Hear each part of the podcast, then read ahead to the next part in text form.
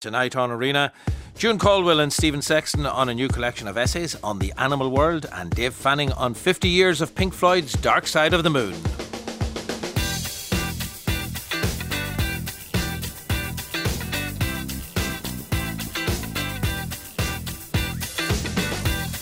51551 is the text. You can tweet the programme at RTE Arena. But we start this evening with the Olivier Awards, presented annually by the Society of London Theatre to recognise excellence in professional theatre in London. This afternoon, the Society announced their nominations for this year.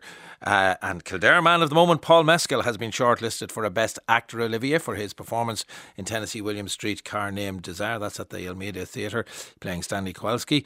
But also, uh, congrats are due to the Irish National Opera for their Best New Opera nomination for Least Like the Other. This was their opera about the life of Rosemary Kennedy, sister to JFK, uh, and her uh, a, a, ordeal, really, of undergoing a catastrophic lobotomy at the age of 23. But finally, in the outstanding achievement in opera, Wexford born soprano Sinead Campbell Wallace also received a nomination for her performance in Tosca by English National Opera at the London Coliseum. Delighted to say that Sinead joins me on the phone now. Congratulations, first of all. Uh, Sinead, little did we know when we were speaking, what is it, about maybe a fortnight ago at this stage, about your um, Maria Callas show. little did we know that we'd be speaking to you again so quickly. I know, I know. It's absolutely amazing. I'm, I'm was speechless when I heard the news. Absolutely wonderful. Can't really believe it. Well, tell me a little bit about the production, and then we can kind of get to uh, uh, uh, how, maybe how surprised you were, or had you been getting a lot of praise yeah. for it. Tell me about the production first of all, Sinead. Um, well, the production it was a it was um, a wonderful um, uh, production that you know um, uh, it was um, originally done, I think, in um, in Poland, I believe. We had the wonderful assistant director Georg Zlap, mm. who um, who was really it was such a collaboration with him that um, I think really allowed me to um, invest a lot of myself. Do you know what, Sinead? I'm, you know, I'm going to stop. Role. I'm going to stop you, Sinead. I'll tell you what we're going to do. We're going yeah. to try to get you back on a better line. And while we're doing ah. that, we're having okay. a slight problem here, you. You're breaking up all the time. So while you're doing that, um, we're getting you back on that line. We will listen to you singing um, the Vissi d'arte, or as it is in this particular version, because ENO sing all of their productions in English. It's an English language version of Vissi d'arte from Puccini's Tosca, and it is uh, Sinead Campbell Wallace who's singing here uh, from the, the nominated, the, the performance that won her this nomination for the Laurence Olivier Awards.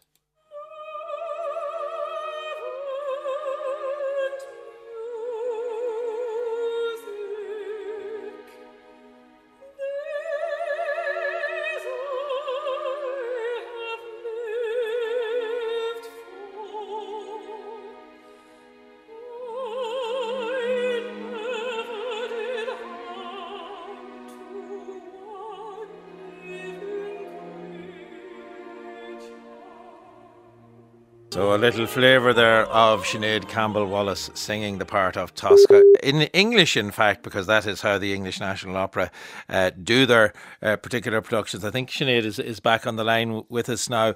Um, we were saying, Sinead, I was asking you about the, the production itself and the nature of this production because I think you were very keen that Tosca would sound or would, would be a 21st century woman. We don't have Sinead. We don't have Sinead there at all. I'm going to go to a break and we'll come back after that. Now we're back, we think we have Sinead Campbell Wallace. Then third time lucky, Sinead. I can hear you laughing, so it's much better. And third already, time lucky. yeah, and, and already it's sounding much better as well. I was asking Good. you, Sinead, about the particular production of Tosca that you were involved in with you know that yes. has that has got you this yeah. Olivier Award. You wanted her to be very much. You wanted her to be a 21st century woman rather than some kind of yeah. old fashioned version.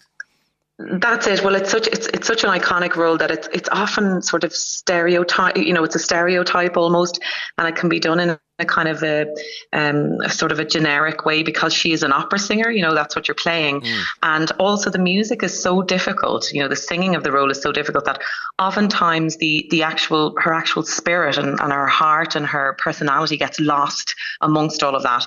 And I suppose my main aim with this this particular production, this role was to to make her real, to make her modern, um, and to make her actions and reactions um, very sort of applicable and very um, recognizable for today's um, young women and etc. So yeah, yeah, that's what I tried to do. Because as you say, she is this opera singer and she's in in in love with this guy, and she's prepared really to do anything, including a, a pretty nasty um, p- policeman who's involved with her or wants to be involved with her, and she may have to pay a price to get her to get her lover freed. That's really where the, the, the real problem is.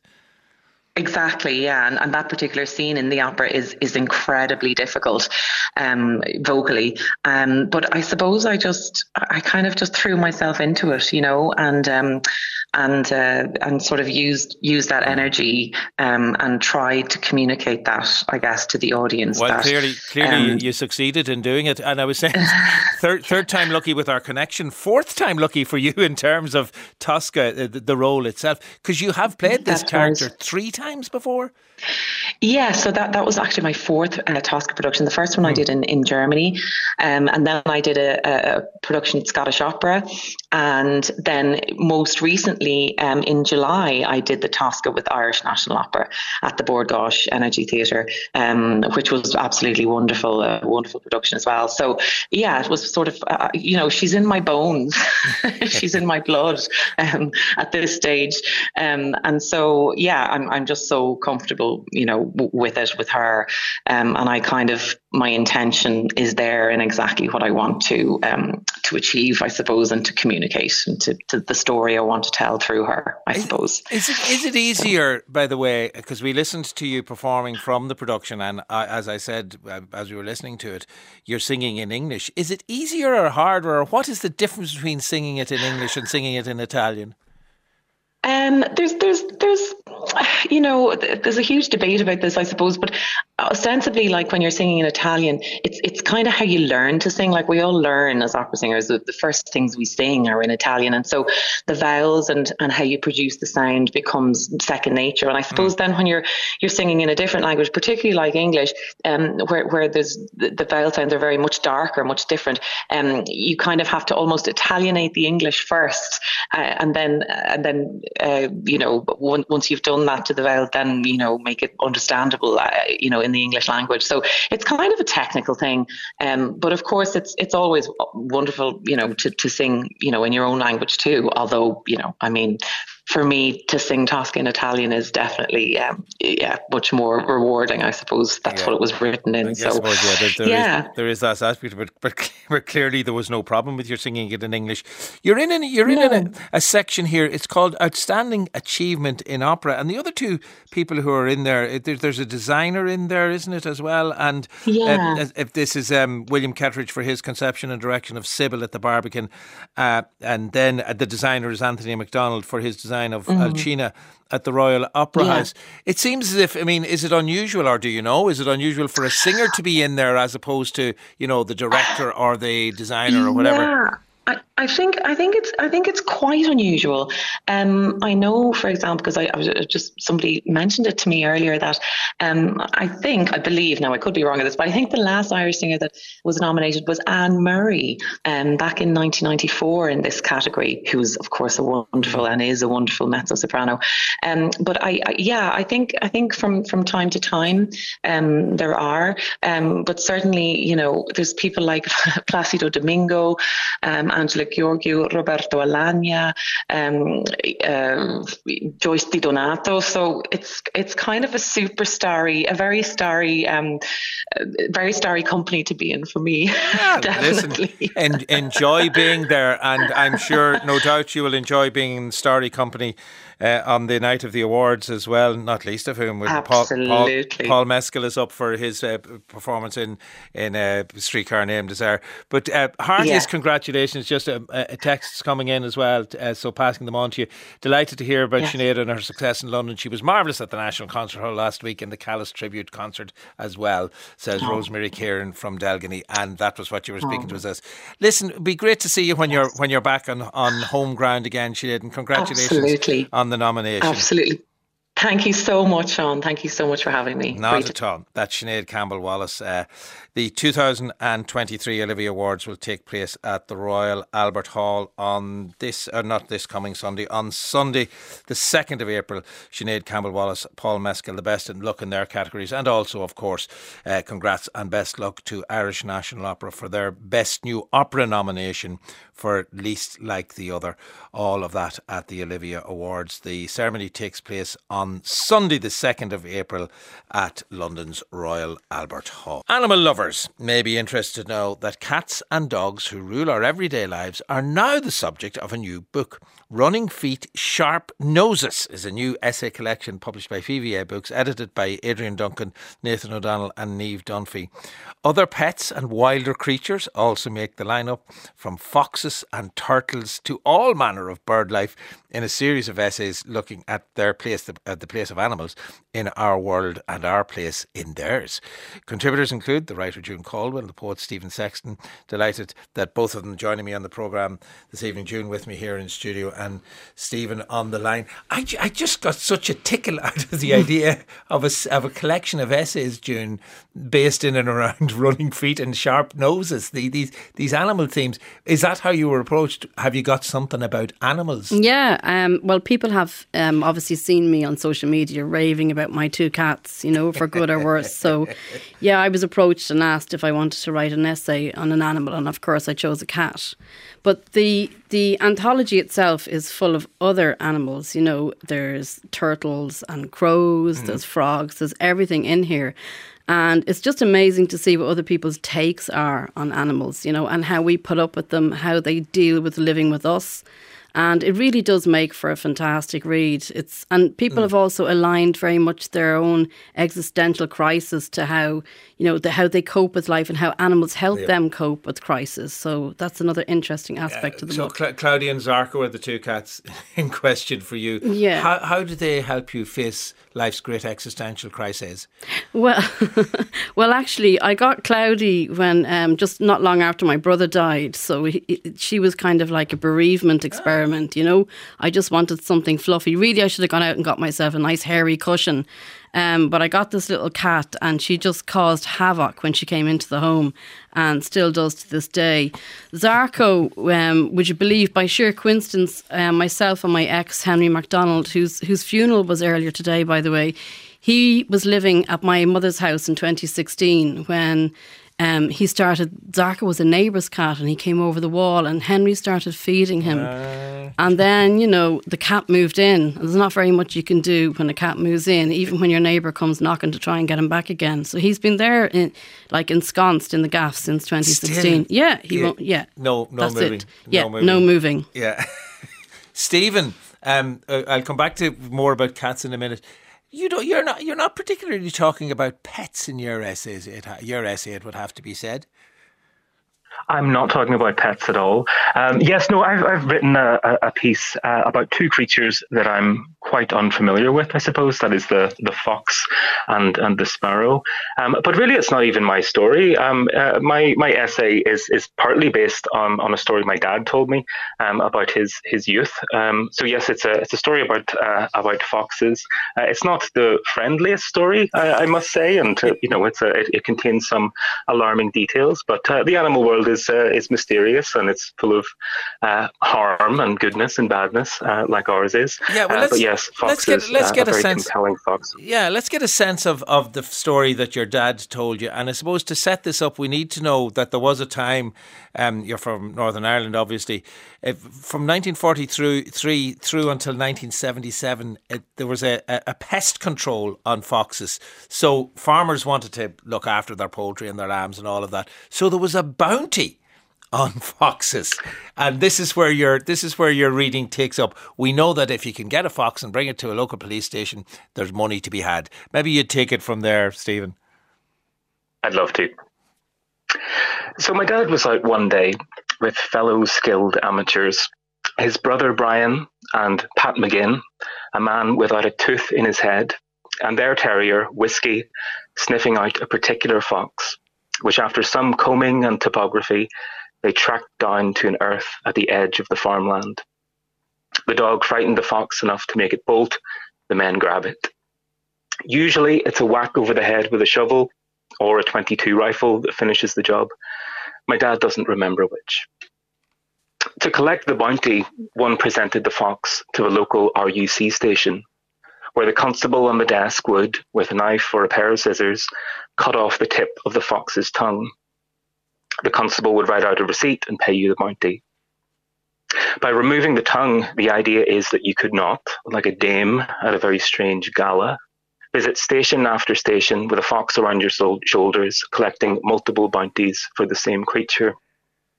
However, the constable in Hilltown, which was the local station, was young and either lazy or squeamish or both and wouldn't do it. Will you take it outside and do it yourselves? He said to my dad and his brother Brian and Pat McGinn and Whiskey. The three of them said yes. Naturally, they went on to Rathfriland, Bridge, and Loughbrickland, where, by chance, they encountered one unwilling constable after another. At Loughbrickland, they called it quits, four times richer than they ought to have been. One fox for the price of four. And that's Stephen Sexton reading from his essay, which is part of the new collection that we're talking about this evening. Um, Running Feet, Sharp Noses, Essays on the Animal World. Yeah, the wily old fox wasn't wily enough for your dad and, and his, his group of compatriots there, Stephen. Not at all. Not on not on this uh, this occasion. Um, but really, that's what it is. It's kind of a, a crime caper um, in some ways, a very small mm. uh, rural crime, I might say. But uh, nevertheless, um, a, a, little bit of local mischief. Uh, Absolutely, it's very very compelling. And and Stephen touching there, June, on you know the idea, obviously the fox and the sparrow, they kind of have this kind of fable, kind of mythic status as well.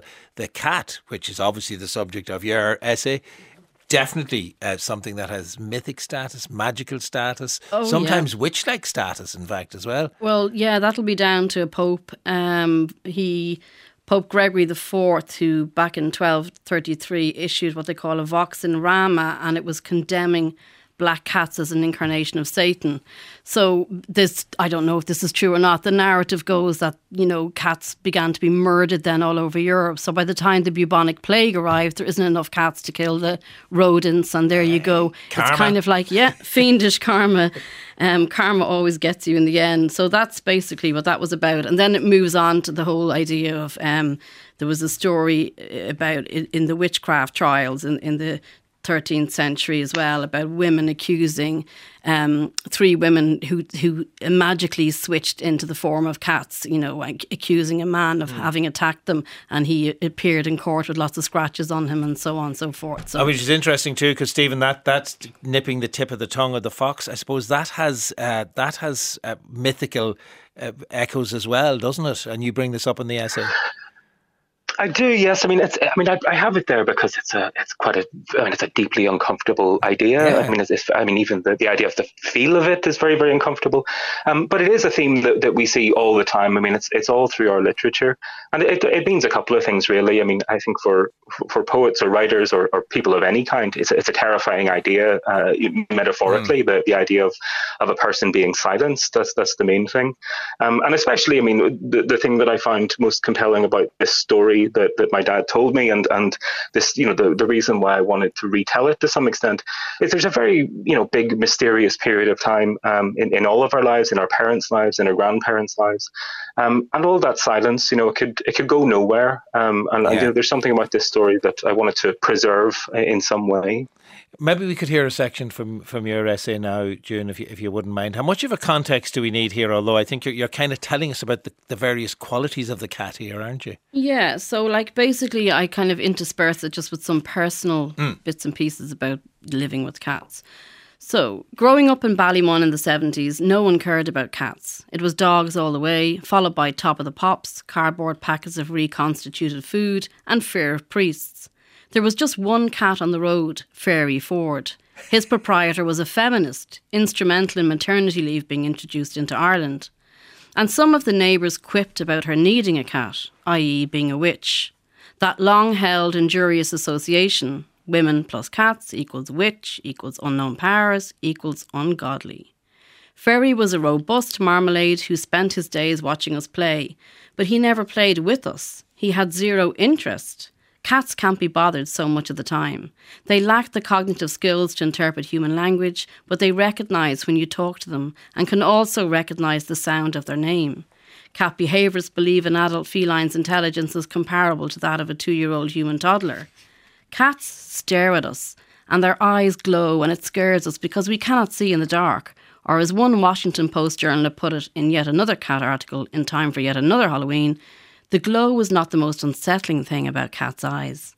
Unlike tigers and jaguars and other big cats, house cats have vertically slit pupils, a common feature among small nocturnal predators that hunt close to the ground. What else has vertically slit pupils and also occasionally hisses? The serpent. And who made his first biblical appearance as a snake? That's right, Satan.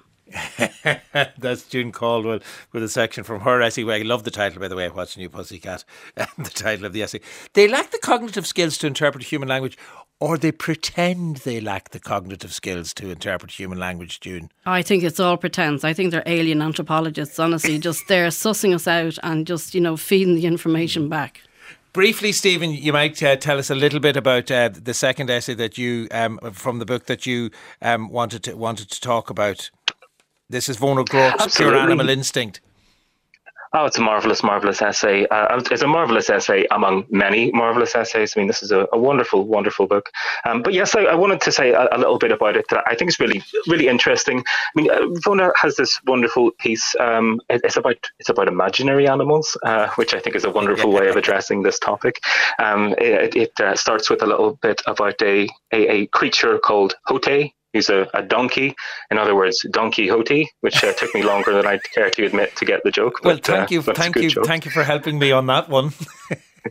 it took me a little while, but uh, you know, she writes really wonderful things um, about animals of, of you know imaginary and and, yeah. and real. But what she, she, she has this wonderful phrase in it uh, where, where she says that she wants to uh, take her animals metaphor free. She says, um, and that's something that I, I think, as as June was saying, tends to happen across a lot of these essays in lots of really interesting ways, yeah. where these animals they become symbols, they become ways for, for people of understanding family members or, or their family situations or their pasts or everything Absolutely. in the ways that I have done it. Briefly, um, briefly, let me go back. says, you know, wonderful. Yeah, but let me briefly go back to you, June, and I love the essay that you chose as well, Edgar Hoagland and the courage of turtles. I yeah. knew more about, I knew nothing about turtles before this. Knew an awful lot about them afterwards. Well, snap! It's just so incredible as a piece of writing over just a couple of pages. We he writes first of all about the muddy waters in the reservoir systems of Connecticut, and he brings us right up into yeah. modern day New York um, teaching us about small turtles, big turtles, what they eat, what they do, how they hunt. Mm. And he basically says he comes he comes to love them because number one, he's allergic to fur, but secondly, that he sees all other animals in them. You know, they have long necks like giraffes, they look like hippopotamus underneath the water, they hunt like mongoose, and it just he brings you yeah. on this journey um, and also, you know, warns us about climate change and the impact yeah. of the, of housing on the animal environment. And finally, talks about turtleneck sw- sweaters, which again I hadn't thought about till he mentions. Of course, it's a turtleneck. It's like a turtle's neck. Listen, it, it is a fascinating read. The essays, uh, uh, both your own and and those that you mentioned. That's June Caldwell and Stephen Sexton talking to us about running feet, sharp noses, noses Essays on the Animal World, edited by Adrian Duncan, Nathan O'Donnell, and Niamh Dunphy, and published by PVA Books. Pop Art Pioneers is a new exhibition at Gormley's Fine Art in Dublin. It showcases works by Andy Warhol, Roy Lichtenstein, Keith Haring, and Jean Michel Basquiat. The exhibition features several of Warhol's famous portraits, Campbell's soup cans as well, Lichtenstein's The Den, Haring's bold graphic designs, and Basquiat's print of his famous work called Untitled. With me in studio this evening, Jessica Fahy, who has been to Gormley's and will explore the historical and cultural context in which these artists worked and how their art in fact, reflected the society they were living in at the time, uh, or maybe, in fact, hit out at the societies they were living in at the time. Give us that context. These these were real rebels, really, is what we're talking about, Jess. Yeah, it's one of those things I find so interesting. And you kind of see it first with Warhol is that on one hand, he can only exist because he's American and he comes from that capitalist background in society. But he uses what's popular there to kind of make a point against the lifestyle that people live, the things they're interested in, the fact they're obsessed with money, while he's also obsessed with money. Mm. So it's like a kind of vicious circle. But when you try to sort of talk about it, you can't escape it. And I think that's what makes it so interesting because then you get put into that place too, and you have to start asking yourself maybe questions about those type of yeah, things too. And I guess one of so there are all of these questions being thrown out there as well. But one of the things that's often one of the criticisms that's often levelled at pop art, is, yeah, it's all about the idea, it's all about a critique of society, it's all about all of those things, but the execution of the art itself leaves a lot to be desired. Do you agree with that? Well, you see, this is the thing. It comes down to whether or not you believe the concept's more important or the mm. actual making is more important. And I mean, that can go for so many different things, even outside the art world. But ultimately, I think if somebody has something interesting to say, whatever way they make it, whether they're the physical mm. producer of the work, is less interesting to me than just having something to say. Not to say I don't admire someone who's a good painter or a good sculptor, but it's not the essential thing. I don't think. actually, it for you the content is. I think so. Well, yeah, and it doesn't matter is, if it's just pretty or beautiful, or it doesn't really matter what the content is, but that's um, it has um, to say something. It does. Yeah, it has to say something. All right, we've we've tweeted or let's tweet an image as we go along. Tweet several images as we go along here at RTE Arena to follow what we're doing. And it's Andy Warhol first. Um, Mick Jagger. Mm-hmm. Mick Jagger. Just tell us a little bit about this particular image and how I suppose, emblematic it is in terms of Warhol's work? So, in the 70s and 80s, Warhol pretty much concentrated on portraits, and they tended to be people that um, were already famous. So, in the 60s, he liked the idea of making someone famous. In the 70s and 80s, he was more just obsessed and interested in fame, and particularly in the kind of iconic status of people like Mick Jagger. So the fact that this is a singer in a band and they're treated like a god on earth. So he uses the sort of imagery um, of, you know, taking this photograph and turning it into um, a kind of artwork by blocking out certain sections of it. So it's Jagger's face and his um, head is tilted back and you can see his neck, but then mm. other parts of him are sort of blocked out around the edges. Um, and in doing so, makes us sort of re look at it and think about it and think about it as a work of art. So if you take essentially a pin up poster of a rock star and turn it into a work of art, again, it makes us ask questions and we start to think yeah. about, you know, not just what art means, but what does this new type of secular idolatry mean? Yeah, and it's not just that the parts of it are blocked out, but there's also like a kind of a pen drawing, mm. not quite getting the profile right, but sort of echoing the profile of Jagger's profile. Yeah, so Warhol said that the his ambition is to get it perfectly wrong. So it's not going to be an outline exactly mm. around where his eyes and nose and mouth are. It's just slightly off that. And because it's slightly off that, it essentially makes us again think about the image as a made image, as um, you know, something that is um, uh, kind of uh, one of those things that where you know the artist has to make decisions, but it also gives a kind of liveliness to it and a an energy to it, and I think it kind of draws you in a little bit because, like that, it is off, and that makes us, you know, um, a little uncomfortable mm. maybe because we're so used to colouring in between the lines. When someone goes outside the lines, uh, it shakes us a little. Let me just take another one more Warhol image actually, because he, I suppose he is the big one when we talk about pop art. Yeah. Really, is is he the daddy really of it all? Yeah, he is not of conceptual art, mm. but I suppose of pop art. I mean, it actually technically starts in Britain in the 1950s with people like Richard Hamilton and their collages, but Warhol is really the one who I think truly understands yeah. it, and you know. Um, um, brings it into the public forum much more so. Uh, the one that I'm tweeting now at RTE Arena is Superman. Yes. So this is uh, also made of uh, an extraordinarily expensive material. So essentially, with screen prints, you're you know working with ink and um, not necessarily expensive materials. But in this case, to add up uh, a little more value, perhaps to the mm. work intrinsically, he's added diamond dust. So the secondary image, the one that's not perfectly overlaid, yeah, it's kind of, again similar to the the Mick Jagger profile thing. There's exactly kind of a, a second version of the image, a little bit to the to the right hand hand side of the picture. Yeah, and with screen prints, they're not all identical. Mm. So he said he liked this idea of the chanciness of it. You know, that gave him sort of excitement that you you don't know exactly what it's going to look like, and every time it will look slightly different. So then he starts to enjoy that, and then add elements like the diamond dust here. And in a way, it works very well, I think, for Superman because of the whole sort of superhuman elements and kryptonite, and you start to think About what about the things. B- B- Warhol using this image? I mean, it's not his conception. That it isn't even his image. I suppose he did the same with the Campbell's uh, soup tin, didn't Yeah. he? You know, he kind of Yeah.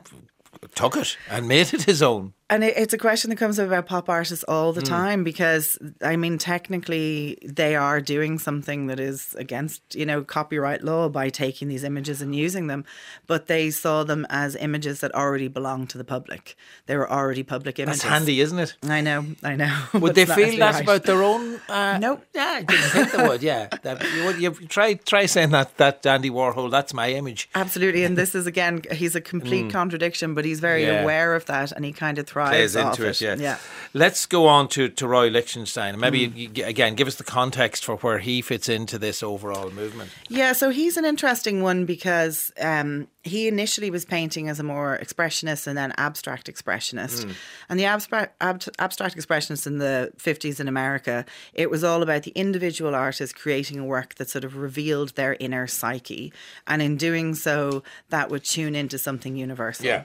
And these pop artists, like Lichtenstein, come along, and, and even though he was doing that work himself, he started to think it was a bit foolish and that actually there was already universal images. So in his abstract expressionist works, he starts hiding little images of Mickey Mouse and different things like that, just to kind of poke fun at Yeah. Jackson Pollock and you know all that kind of uh, macho art that was going on. Well, we, we're we're tweeting the Den now at RTE Arena. So again, again, this looks like a fairly straightforward, almost comic book like illustration. Yeah, so he starts with comic books and he does Mickey Mouse because his, his son challenged him and said, I bet you can't draw that good. Uh, and that's where he started in doing this sort of more straightforward pop art. But actually, we're looking at something that's closer to his work in the 90s when he's moved away from comic books and gone even more popular in that these are um, based on similar things you'd find in the golden pages. So for ads for furniture or ads for you want to buy a lamp or you want to get a window fixed. So he's seeing this as the true popular art, even more so than comic books, that this is something that's legible, it's universal, people recognize what the things are, they're simplified for a reason. Um, and for him, there's no reason why this can't be considered great art too. And pop art's very much about breaking down those elitist elements of the art world and by introducing these types of styles. And Again, subjects. and it, it's, this is all part of the contradiction. As we're talking about the elitist element of the art world, one of which is the amount of money that you have in your pocket. I'm guessing, certainly now, if you were looking for a Lichtenstein, you'd want to have very deep pockets. How quickly did that come into? You know, how quickly was his elitism? Could he throw it to the side these, these ideas? Well, I'll take all the money that an elitist might be able to give me. Yeah, you see, this is the thing because it immediately becomes that, and I, and I mean, it's still if you look today at the prices. There's one example of work by him that apparently went through a private sale for 165 million. Now, whether or not this is true, we Yeah. don't fully know, but certainly his his original works are in the 40, 50 million. So it is this. Um, almost inevitable contradiction that ends up happening Yeah. that as soon as they become part of the elite then they're part of the problem they were going against in the first place but that happens quite a bit in the history of art anyway you know that's not new essentially you break through and you try to do something new and then you become the new you know flavor of the day Right, let's move on then to Keith Haring um, and his Pop Shop series is in here. I'm I'm going to pick. Um, I like the one with. Um, see if I can. put- I'm just seeing which one I, I, I can get. Whether it's number three or number four. No, let's go for uh, the the first one that I put up there. Uh, sorry, now I'm going along. It's the one where the two men effectively make the square in the middle. So that is uh, pop. It's image number three in our set of images that we have on file um, from from uh, from Haring. That's just explain the, the image. Maybe to give us a sense of what the image shows for those who aren't looking at it. So essentially, his figures are very simplified simplified human forms that are um, almost like they're made of plasticine with like little round heads mm. and uh, um, very simplified bodies. And because they're so malleable, even in his mind, he can make their arms become uh, a square if they connect together. So this is um, very typical of his work. This kind of melding um, of one body into another. He uses a lot of lines to suggest motion and movement. Um, he's very into music, so he liked the idea of creating the sense that they're sort of moving or dancing or something's going on, even in a static image. Or a dog barking is another famous one of mm. his. Or um, there's like a glowing baby is another one. But the thing that's interesting about him that relates to what we were just saying is that the pop shop was actually a shop he set up in Soho. And the reason he set it up was that his images were being used all around the world and he wasn't in charge of the copyright. He, he wasn't making t shirts mm. and mugs and things out of it. So he set up the pop shop to try and, you know, um, be more in charge. And then the rest of the art world attacked him for it and called him a sellout and said that he was, you know, absolutely yeah. not no longer an artist because he was doing that. Finally, I'm, I'm tweeting uh, Basquiat's Flexible um, at RTE Arena if you want to see the image here. Uh, authorised print of an original painting created in 1984, sold for $45.3 million at Phillips in May of 2018. Mm-hmm. And that's on display. Is, is it the, the, the, the, the print that sold for that amount of money? No, the no, original yeah, painting. The original yeah. sold for that. So this the, the print is, uh, the authorised print is on display in Gormley's. And it's the same size as the original painting, which for Basquiat's really important because um, he's associated with graffiti and being a street artist, but actually that was very minor part of his career. But that idea of painting on a large scale in a way that you can't escape it and that it's very um, forceful, essentially. Mm. So the fact that the print is as large does really help with understanding it.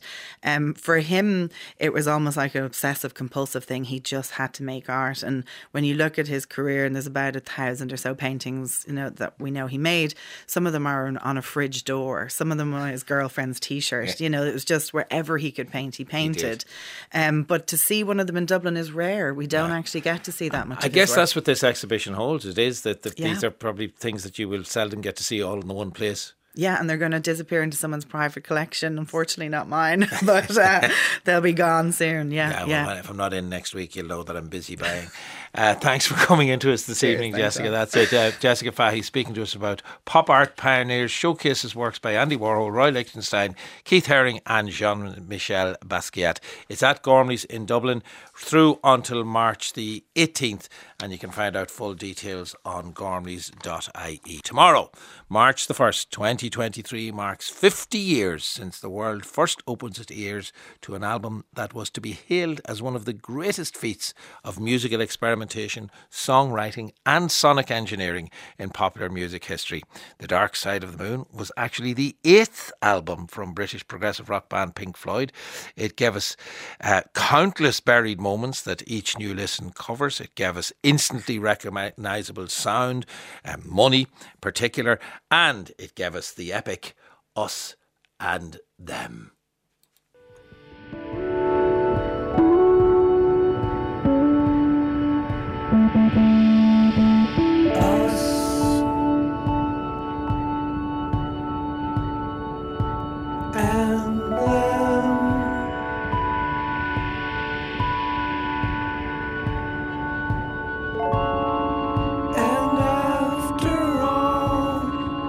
We go. Version of us and them. Uh, from somebody's version of Pink Floyd's Dark Side of the Moon. I was I, I wanted to hear us, us, us, us, the them, them. Yeah. Uh, Dave Fanning is with me to discuss uh, Dark Side of the Moon. Ten song collection went on to sell 45 million copies. Spent a staggering wow. 14 years in the Billboard al- uh, album chart.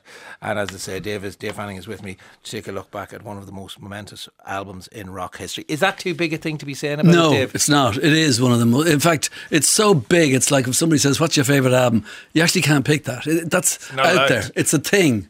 You know, it's, it's like It's just so huge. I mean, the band were huge when this came out. Hmm. The band were huge before this came out, but this just changed everything. I don't think they really knew that it was going to change everything, but at the same time, when it came out, it did. So, uh, talk to me about where they were before Dark Side of the Moon kind of hit.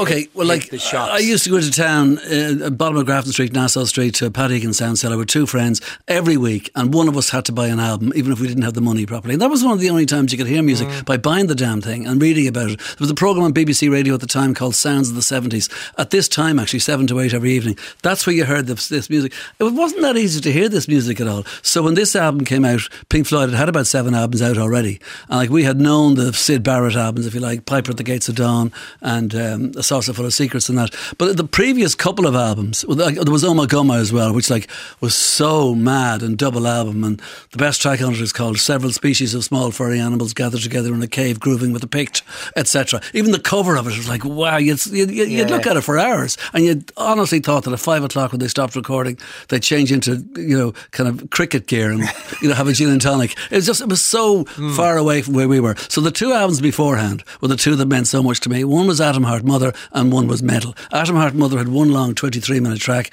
which Pink Floyd hates. I think it's brilliant. I love it. It's got about five pieces in it. The two middle ones are awful, but the beginning and the end, the main motif, brilliant. But the best thing they've ever done is on the next album called Meddle, and another twenty-minute track called Echoes, and again the same thing, five pieces. The middle bit's not great, but Echoes is just the best. So when this thing came out, we were ready for it, no problem. Did I think it was amazing when it came out? No, it's just it's the new Pink Floyd album. Yeah, so I was going to ask you about that because I was listening back to it today, and y y when you're listening off, off a digital platform or even off a CD, you don't get the same sense as you do off the LP and picking out LP, and, and, and looking to see where where are the little grooves. The grooves, yeah. Yeah, well, know. of course, the whole thing ran into itself, like Sergeant Pepper point. did seven years before Yeah, that. I mean, so. because it is. If if if we were in having a classical music chat and we were saying it's through composed. Oh, really? Is that what I, oh, sorry, sorry. What am I saying? go. into itself. It's through composed. but that is that is what happens here. You know, you, you can't really. I was saying this earlier on today. You know, pick a song. Uh, uh, pick a song. There aren't really tracks. No, or in fact, funny thing about se. that is something that people don't know. So There's about four instrumentals on it. People say, "Really? There's an instrumental?" I thought it was all. Wait, what? Like you don't Yeah. realise there are instrumentals on the album even because there are like all the bits in the middle as well. All the pieces. I mean, from the very beginning with Nick Mason with this mutated kind of beat drum thing that he's got going. And it only lasts about a minute before it goes into breathe. And like it's kind of uh, it gives you the whole presse around there of what the whole album is kind of about. And what it's about is Roger Waters for the first time ever wrote every single lyric: madness, time, money, etc. Let's listen to it. Let's listen to how it, it starts off. Um, s- speak to me, and then moving in into breathe. Yeah.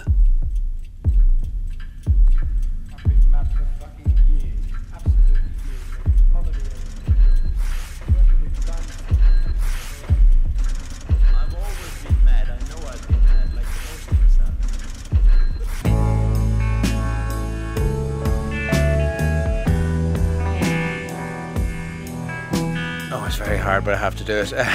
there you go. Bye bye.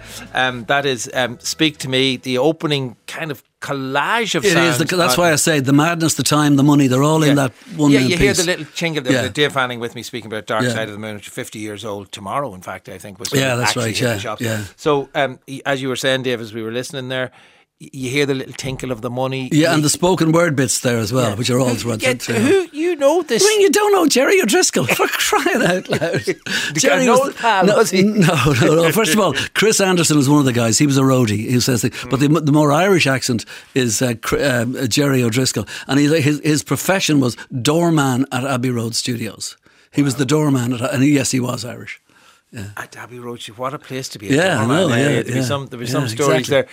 there. Now, I think there's even a wee little bit of rude language in that opening section. Ah, listen, for crying out loud, give me a break. I mean, the album itself, like you were just saying there while that bit was playing, it really does stand up. I mean, it wasn't just because it was a sonic thing. It wasn't just that when people bought stereos from 75 to 80, the only thing they would ever let the assistant in the shop play is Dark Side of the Moon. I mean, for every, like the standing up on the sonic side, I remember I was at the, is going to sound great, the Cannes Film Festival. But like, there's loads of people all dressed perfectly, Mm. uh, perfectly, all going up these steps. And I was away up at the top of the steps. So I thought when the stars came out, which was Sean Penn and John Travolta for some movie, I can't remember, and uh, what they call it, John Cassavetes, and they all come out. I thought they'd be photographed there. They, but they came all the way up the steps beside us. So I'm in loads of these photos there. And there's all these kind of um, speakers all down, and brilliant speakers. And they play time, uh, uh, yeah, time. And it's just the sound of it. It's just on a beautiful evening in the south of France. It's just perfect. It's, and it still sounds as good today. Well, the, I, I listened to it today. Listened to it right right through from you know, and yeah,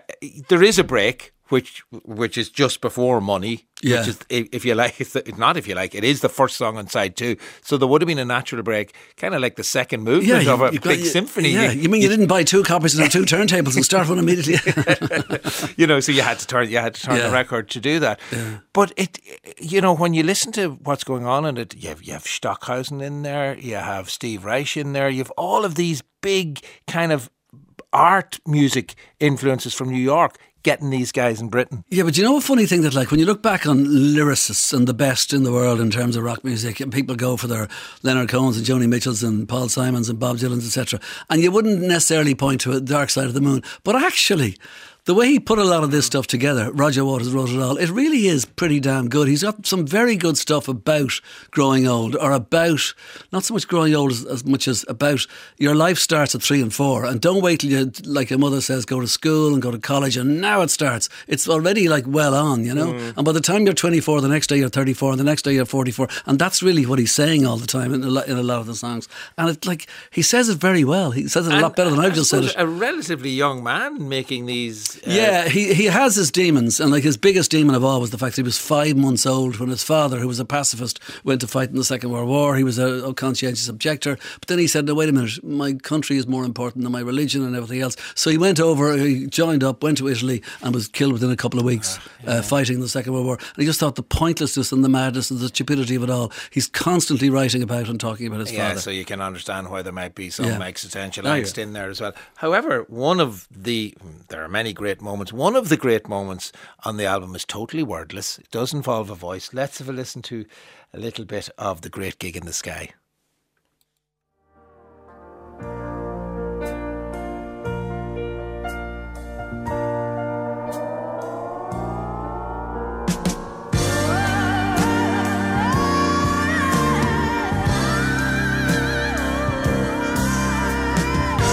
Just that that is that's the voice of Clare Torry that's doing all of that.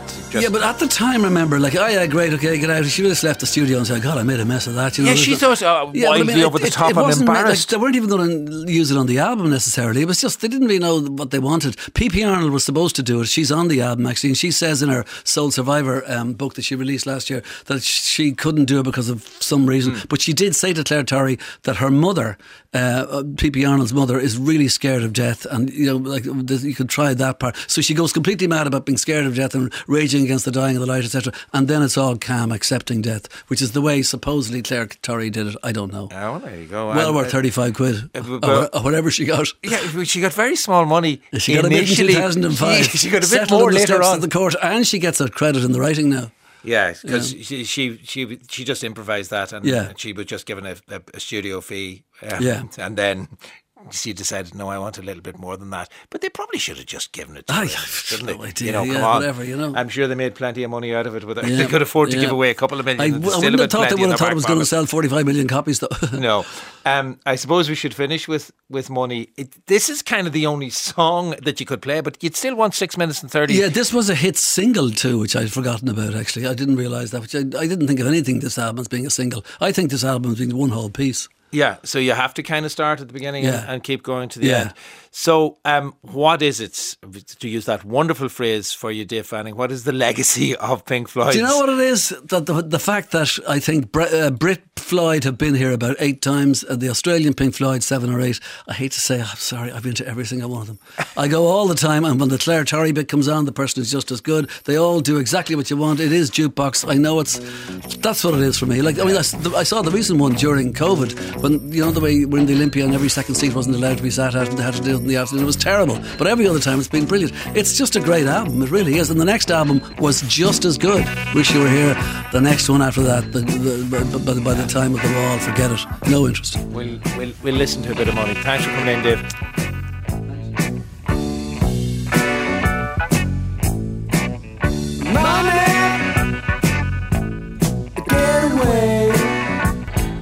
Oh yeah, I listened, as I said, to the whole album right through today, and it's as fresh as if it was made yesterday, not 50 years ago, which is the reality of things. Released in the United States 50 years ago on March the 1st, 1973, The Dark Side of the Moon by Pink Floyd. Dave Fanning, delighted to have Dave in uh, with us to speak about that. And that is our lot for this Tuesday evening.